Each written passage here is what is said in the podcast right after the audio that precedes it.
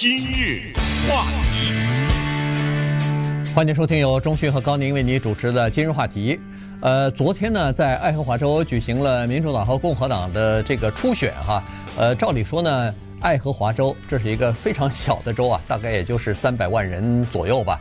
是加州的1/13。但是呢，它是第一个进行初选的州啊，所以引起了许多媒体的报道。我估计大概所有的美国的媒体基本上全派记者去了哈，电视的这个纸媒或者是电子媒体全部派人去。它有指标性吧？对，不管再小再怎么样，我可以说第一个嘛，我第一个就拿下来了，对不对？它也是有一种心理作用吧？没错。那么照理说，我的意思就是第一个，而且又是这么小的一个州，这个初选应该很容易就统计完了嘛。就没有想到今天早晨，我们在报新闻的时候，一般来说早晨起来，这个各个结果都已经出来了，就没有想到这次呢发生了一点小的拖延，原因就是出现了技术故障了。因为这个情况呢真的蛮有意思的，他们今年呢修改了一些这个选举的流程，然后呢采用了一种新的技术，就是用手机的 app。来进行报告统计的这个数字，结果没有想到这个 apps 突然出现问题了，既登录不了，也打开不了，整个的东西这个高科技都关闭了。那么于是只好采取传统的办法，用打电话或者发电子邮件的方式来报告。结果在统计的过程当中，突然发现至少有3组数字是相互矛盾的，于是这个结果就不能公布出来了。现在迅速的在找原因呢。那昨天晚上是各大媒体的这个记者、各大电视台的这个新闻主播或者是这种政治评论专家等在线上，没有任何结果，但是这个节目还要做啊，于是各自在进行发挥自己的想象力，在进行猜测。爱荷华的意义是在这儿，就是我拿下了爱荷华之后呢，我进军新汉部下的时候啊，制造了一种印象，是我这个人是所有的人都喜欢的。为什么呢？因为我拿下了这个，其实根本不是这个情况。可是我到了新汉部下的时候，因为人心里就有一个这么非常正常的想法，是这有这么多的候选人，怎么你就拿下来了呢？那肯定是你有些地方比其他人强嘛，他不考虑其他的这些因素了。不过这儿呢要告诉大家，爱荷华是重要，它的重要是心理作用，但是它也没有那么重要。告诉你 ，Bloomberg 去都没去 ，Michael Bloomberg 就是彭博，对不对？现在是砸上1亿元、几亿元来竞选总统的这么一个民主党候选人，他第一，民主党辩论没有参加，人家也不让他参加。第二，我不去，怎么着？这是这个事儿你要知道哈。第二呢，就是川普总统昨天。轻而易举了，顺利胜出，这个也是没有什么悬念，没有什么可更多的说的。尽管他的党内有一些人出来挑战他，但是他迅速的就拿下了这个州。然后第三呢，就是在历史上，并不是拿下这个州的那个候选人就一定当总统，拿下这个州的候选人没当总统的，那简直都数不过来了，有的是，有的是。对，顺便也告诉大家。在往之前的3届共和党的候选人，包括川普总统在内，什么罗姆尼啊什么之类都算上啊，一律败在爱荷华，但是到后来都获得了党内的提名。应该话这个话应该这么组织，就是获得党内提名的那3个人都没有赢爱荷华，就是共和党，你就往前推3个，就包括川普总统在内。当然，获得党内提名不等于当了总统。Romney 就是这么个例子，对不对？对。所以只是告诉大家，爱荷华它因为有指标性的意义，所以昨天这个结果没出来啊，变成一个很大的新闻。因为这个新闻的意义在什么地方呢？就是至少给了共和党人啊一个强有力的武器，就是说，你看他那个党一团混乱，连个党团选举都出不来结果，这搞得什么名堂啊？确实是，这不是我说的，是这个情况一出来以后，从川普总统到一些共和党大佬都说了这种话，对不对？对，都说了类似的话，就是民主党是一个，它这个英文叫 mess， 就是一团混乱，是不是一团混乱呢？是。那什么时候有结果呢？昨天说是明天，就是今天。今天什么时候？人家说不知道。嗯。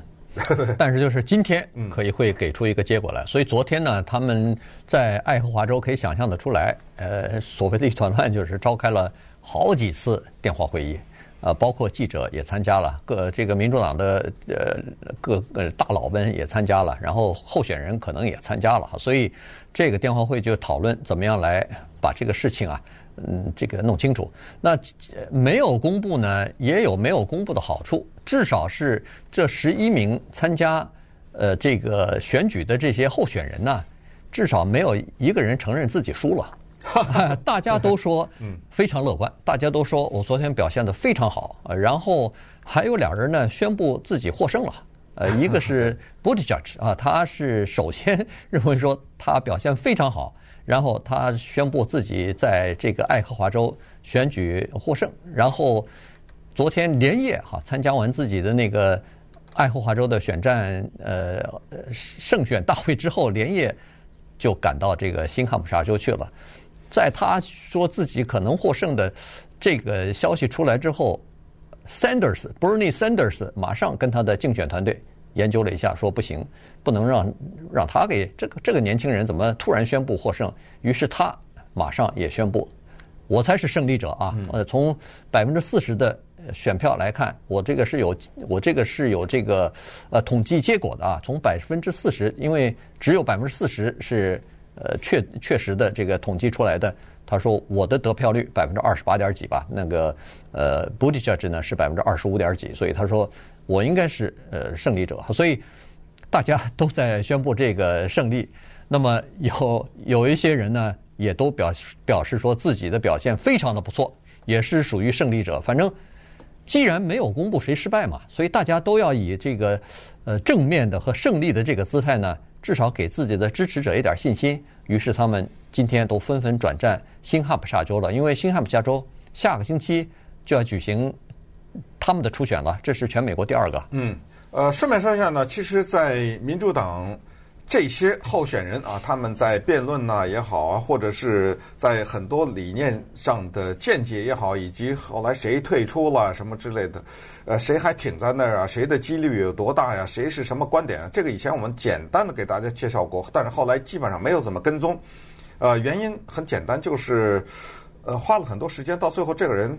没了，知道吗？对，所以我们还是想呢，再等得靠近一点，就是到最后更清楚一点。比如说，最后就剩下2个人了，什么之类的，乃至于到最后就剩下1个人了。那么那个时候呢，我们会比较多的跟大家介绍这个候选人的情况。其实你别看他们都是民主党人，但是支持他们的这些选民呢，其实他们的心理呢划分得很清楚的。比如说，年纪比较大的人支持谁？年纪比较轻的人支持谁？谁比较靠中间一点？谁比较左一点？谁比较右一点？这些呢，他们的支持者是很清楚的。也就是说，支持这个人的人是不支持那个人的。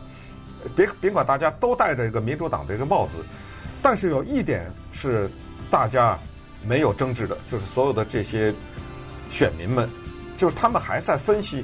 咱们别这个，我们这话叫自嗨呀、啊，自己在这得意，哎呦，这家伙年轻啊，有为呀，帅呀，什么，这都是自嗨。到最后还是要回答一个问题：谁能扳倒川普总统？谁能扳倒他？这个还是比较重要的。到最后你全都是在那玩了半天，自己爽了半天，到最后啥事儿没有，你知道吗？所以稍待会儿我们把这情况跟大家稍微捋一下。今日。话题，欢迎继续收听由中讯和高宁为您主持的今日话题。这段时间跟大家讲的呢是爱荷华州的这个初选，本来认为说这是一个很简单的州，然后党团会议之后呢，结果报出来以后很容易轻而易举就可以把这个数字统计出来，结果没有想到出现了一些问题。不过这个爱荷华州的初选，党团的这个初选啊，实际上是引起争议已经很长时间了哈。因为在过去这几届选举当中呢，它都出现过一些问题，结果都引起质疑，甚至有人表示怀疑。你比如说，2012年的时候，共和党这方面 ，Romney 参加总统的选举，他在爱荷华州第一个这个初选的时候呢，他首先是宣布自己获胜了，就后来。这个公布出来官方的数字呢，把这个胜利给推翻了，所以这是一个事情，引起了一些争议。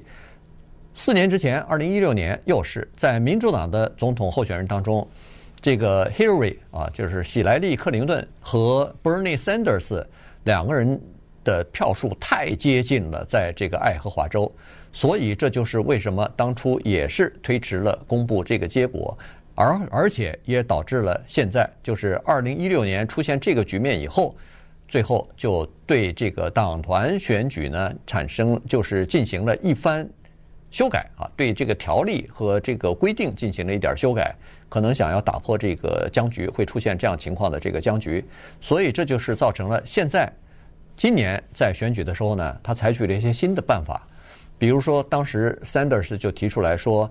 第一次党团会议的时候，各个牌子、各个候选人后面的那些人要统计出来具体的数字，然后大家辩论以后，让大家重新再选的时候，这个数字也要统计出来，最后的时候还要把这个数字报上去，所以实际上要报3组这个数字，这样的话就不容易出错啊，那就可以弄得出来大家这是怎么回事。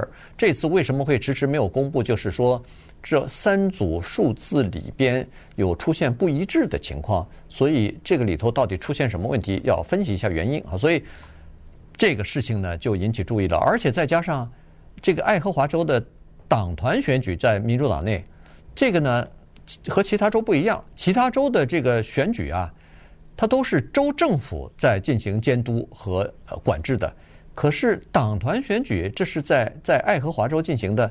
初选呢，这是在党内进行的，所以政府还没有太多的干预，都是在党内进行的。因为人家民主党人他说这是我们自己党团的事情，我们是选我们自己党的提名人，所以不需要那个政府来干预。于是，在这种情况之下，真的你看就出现这种失误了。简单的跟大家介绍一下，因为现在所剩的人也不是太多了。首先呢。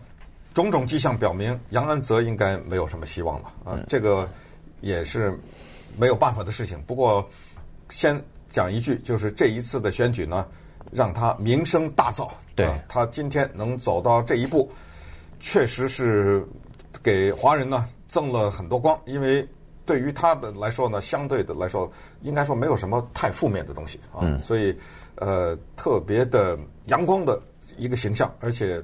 带着一种爱心啊，来出现他的这种姿态。然后比较年轻的人呢，基本上跟当年2016年一样，他们还守住 Bernie Sanders， 他们喜欢他的这种比较激进的，相对来说啊带引号的比较激进的观点，因为他说一些话，年轻人喜欢的了不得，大学全免费，什么学生贷款这件事儿没有了啊，那有钱人。出啊，让他们，所以他还是比较受欢迎的。年纪比较大的人呢，还是喜欢拜登。另外有2个，一个是 Amy Klobuchar， 一个是 Pete Buttigieg， 当不上了，就看他们这2个人的姓，当不了总统。没有一个总统叫 Klobuchar Buttigieg， 哦，这是开玩笑啊，这是绝对的开玩笑，别当真，没有任何的歧视。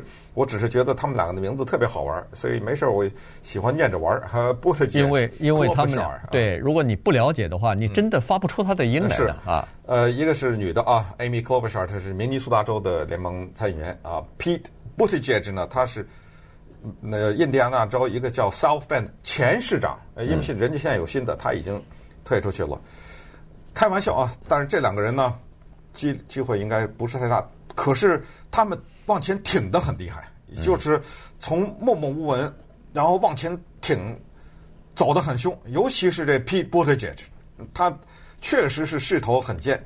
那么有没有可能被谁当到最后提名的时候当个什么副总统候选人呐什么之类的，这就不知道了。副总统大概不太可能，可是问题。进什么内阁有可能对吧？对，那前提是要民主党当了总统啊。那么 ，Biden、Klobuchar 和 Buttigieg 这3个人什么特点？这3个人有点小共性，就是比较温和，比较在中间派一点。那么也就是说呢，比较安全。作为选民来说，因为稍微激进一点，我就不知道你会干什么，你知道吗？而另外一个 Elizabeth Warren， 这是麻州的联邦。参议员呢，他是跟 Sanders 有点像，就都给归到什么那儿，都归到哪儿去了呢？都归到社会主义者那儿去了。说这些人是一些进步人士，是左派，打土豪分田地的这种人啊，什么全民健保啊，什么这种。对，没错。所以现在大概的情况就是这样。对，那现在呢？我看有两个特征啊。第一个就是在爱荷华州是这样，在其他的州的民主党的选举当中呢，可能也出现同样的情况，就是民主党的这次参与的人数是不错的，是比较多的哈。就在爱荷华州，他们说这个民主党的这个参与的人数，参加党团投票的这个人数呢，和4年前基本上是持平的，和2016年原来认为说可能不会有这么多人，不会超过2016，但是现在看来呢，还是有很多的人出来选举。第二个情况就是刚才钟勋讲的，民主党也在衡量，民主党的这个选民也在衡量，他们不是说我只选一个我支持的人，而是选一个可以在最后的决赛当中可以击败川普总统的那个人。他们现在正在挑这个人，因为现在一共有11个人嘛，所以这11个人里头哪一个人是被大家所看好的呢？现在好像还没有一个明确的目标，所以现在先要厮杀一番。我估计在新罕布夏州的初选之后啊，恐怕就会有几个候选人就要宣布退选了，因为这两个地方如果你表现不是很好或者比较差的话，那基本上再往前走恐怕也就没有希望了，你想走都走不远，因为你的那个财团后面的支持者没钱了，那你的竞选可不就只好停止了。对，那有一个人物呢，我们基本上没怎么提，但是以后要看他的尽头，这就是 Michael Bloomberg，因为他没出现在爱荷华这个初选当中，但是呢，他来势汹汹。怎么知道谁的希望比较大呢？